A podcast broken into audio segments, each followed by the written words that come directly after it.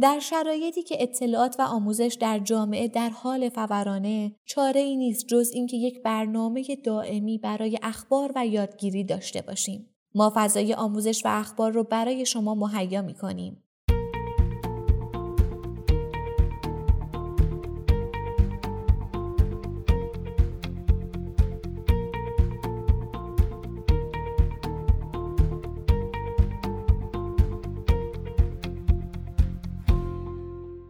سلام اینجا پادکست کاریزماست و شما در حال شنیدن نهمین اپیزود از مجموعه پادکست های هفتگی کاریزما هستید. کاریزما یه پادکست تحلیلیه. تحلیل بازار سرمایه که توسط گروه مالی کاریزما تهیه شده.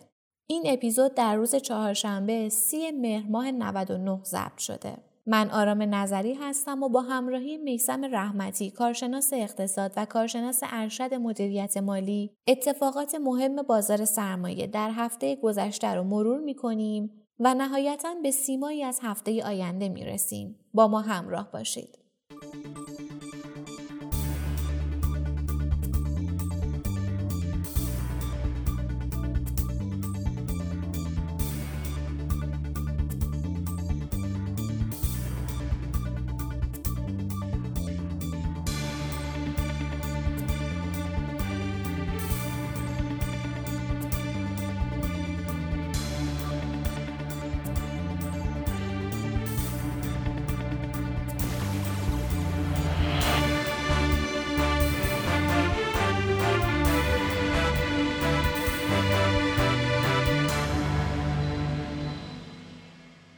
بازار سهام در هفته جاری دوباره با همون سناریوی همیشگی خودش رو صحبتهای بد موقع مسئولین وارد فاز ترس شد. خبر قیمتگذاری فولاد و محصولات با دستورالعملی جدید باعث شد که بازار در موقعیت عجیبی قرار بگیره. از طرفی در بازار دلار شاهد ریزش سنگین در روزهای دوشنبه و سهشنبه بودیم. ریزشی که در پادکست های قبلی به شدت در موردشون اختار داده بودیم. در بازارهای جهانی هم شاهد اتفاقات جذابی به خصوص در فلزات بودیم. در پادکست امروز می‌خوایم در مورد اتفاقات این هفته و پیشبینی بازارها در هفته پیش رو صحبت کنیم.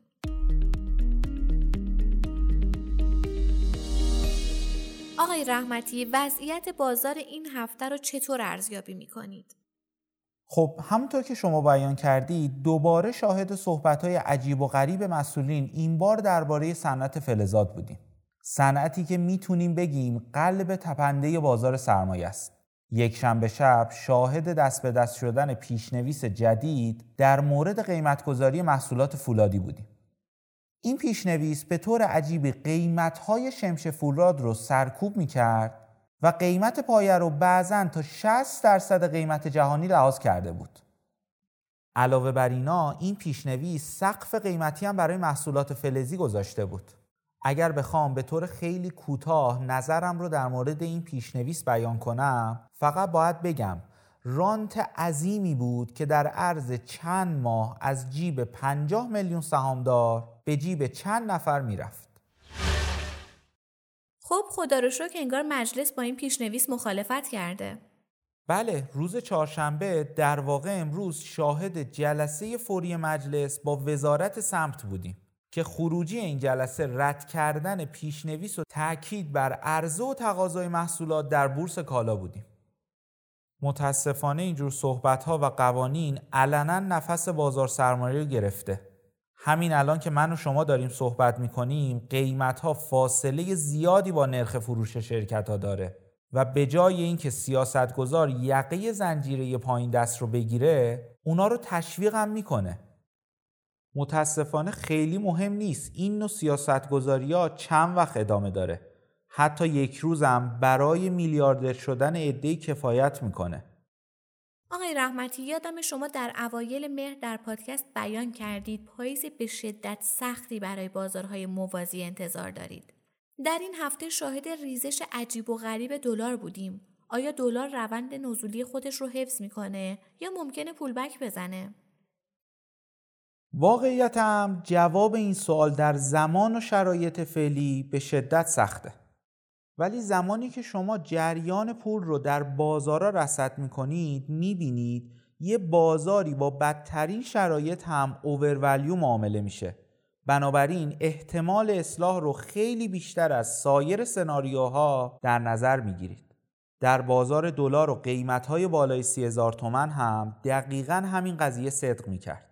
زمانی که شما شاهد تغییر قیمت سیاستگزار پا به پای بازار آزاد هستید این سیگنال مخابره میشه که بازارگردان منتظر فرصتیه برای به دست گرفتن اون بازار به نفع خودش.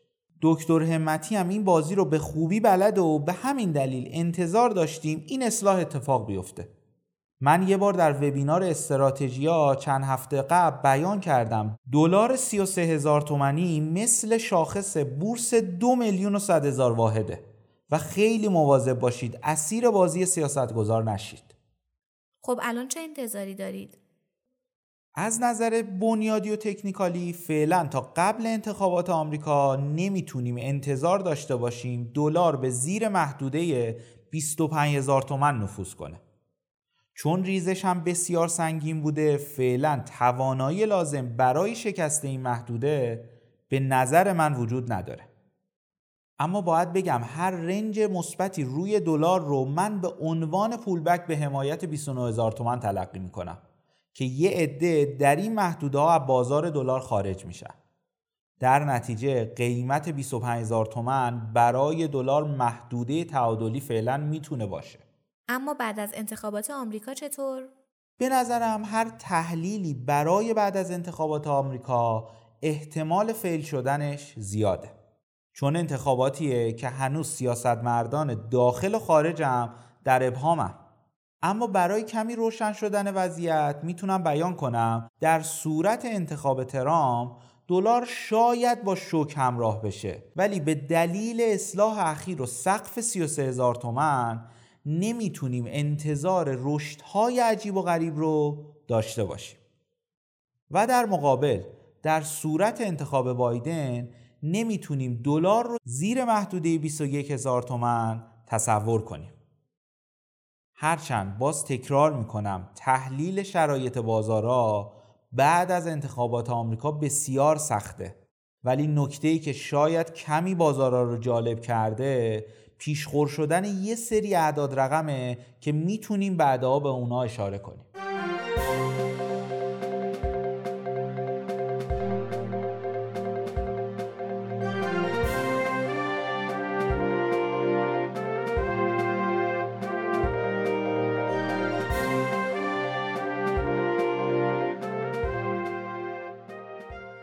هفته آینده بازار رو چطوری پیش بینی می‌کنید؟ با توجه به اتفاقات روز چهارشنبه به نظر می‌رسه هفته دیگه شاهد بازار مثبتی باشیم. هرچند این مثبت بودن قطعا با عرضه های همراهه. از نظر تکنیکالی هم شاخص کل همچنان در کانون نزولی خودش در حال نوسان از سقف کفه. حالا که شاخصم به محدوده حمایتی یک میلیون هزار واحد واکنش نشون داده انتظار داریم بتونه دوباره نزدیک سقف این کانال نزولی بشه.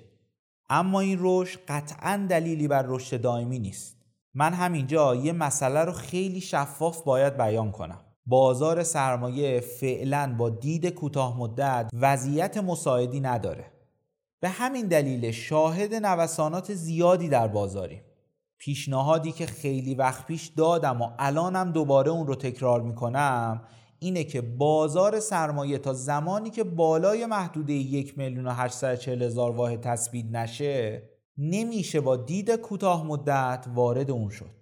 بهترین استراتژی در این مواقع هم اینه که نقد داخل بازار سرمایه رو داخل سهمای خوشبنیاد که در پادکست های قبلی بیان کردیم سرمایه گذاری کنید. و پول بیرون بازار رو فعلا در صندوق های درآمد ثابت داشته باشید تا زمانی که بازار مقاومت یک میلیون و هزار واحد رو بشکنه. گزارشات 6 ماهه که تا آخر این هفته هم تکمیل میشه می‌تونه عاملی برای رشد باشه. اعتقاد دارم گزارشات ماه آینده یکی از بهترین گزارشات خواهد بود و بازار می‌تونه روی اونها حساب باز کنه. از بازارهای جهانی چه خبر؟ جو بازارهای جهانی به دلیل اظهار نظرهای اخیر درباره بسته حمایتی جدید در آمریکا مثبته اما سرمایه گذاران بازارهای مالی نمی‌تونن به این سخنان به نظر من اعتماد کنن. از سوی دیگه هم عوامل منفی متعددی وجود داره که از رونق جلوگیری می‌کنه. اما باید بگم در این میان شاهد رشد امیدبخش قیمتا در بازار فلزات پایه هستیم.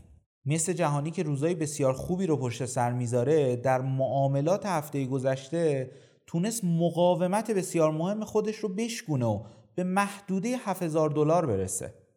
اعتقاد دارم این فلز گرانبها در میان مدت رشد محسوسی رو می‌کنه و قطعا سهمی مثل فامیلی از این رشد تاثیر میپذیره. نفت برنت هم همچنان در محدوده های 40 دلار در حال نوسانه و فعلا کار سختی برای شکسته شدن محدوده 45 دلار در پیش داره. در روی جهانی هم شاهد نوسان زیر مقاومت 2570 دلاریم که در صورت شکسته شدن این عدد می‌تونیم شاهد رشدهای جذاب بعدی باشیم. بنابراین از نظر من بازار جهانی وضعیت خوبی داره و اگر بازار سرمایه ما کمی از این فضای ترس فاصله بگیره می‌تونه به این متغیرهای جهانی وزن به خصوصی بده متاسفانه این روزها تورم تبدیل به قول عظیمی شده.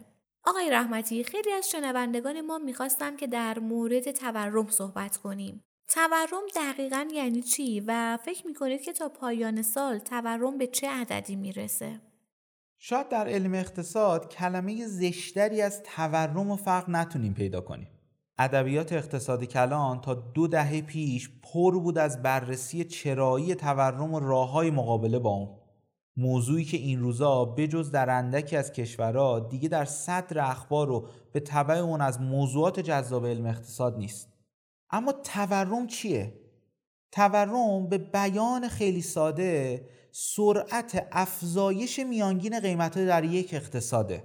خواهش می‌کنم دقت کنید. سرعت افزایش قیمت ها بنابراین زمانی که میگیم تورم پایین اومده به این منظور نیست که قیمت ها باید پایین بیاد بلکه شیب رشد قیمت ها کاهش پیدا کرده.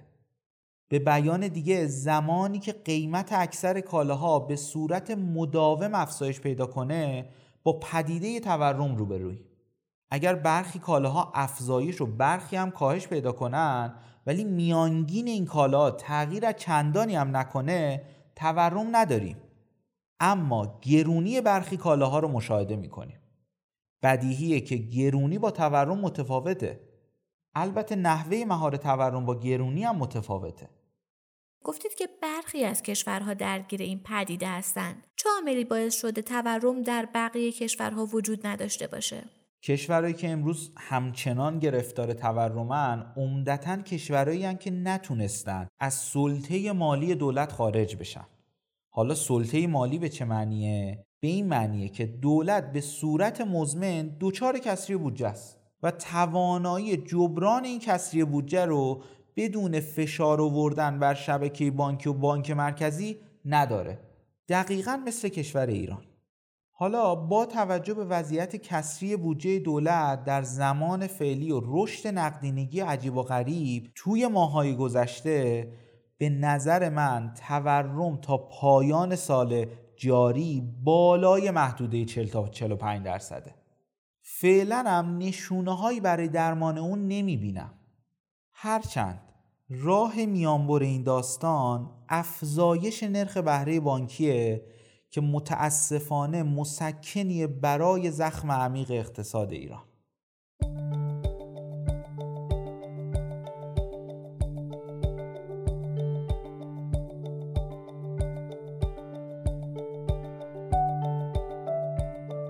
ممنون از شما که ما رو شنیدید و ممنون از جناب رحمتی بابت همراهی.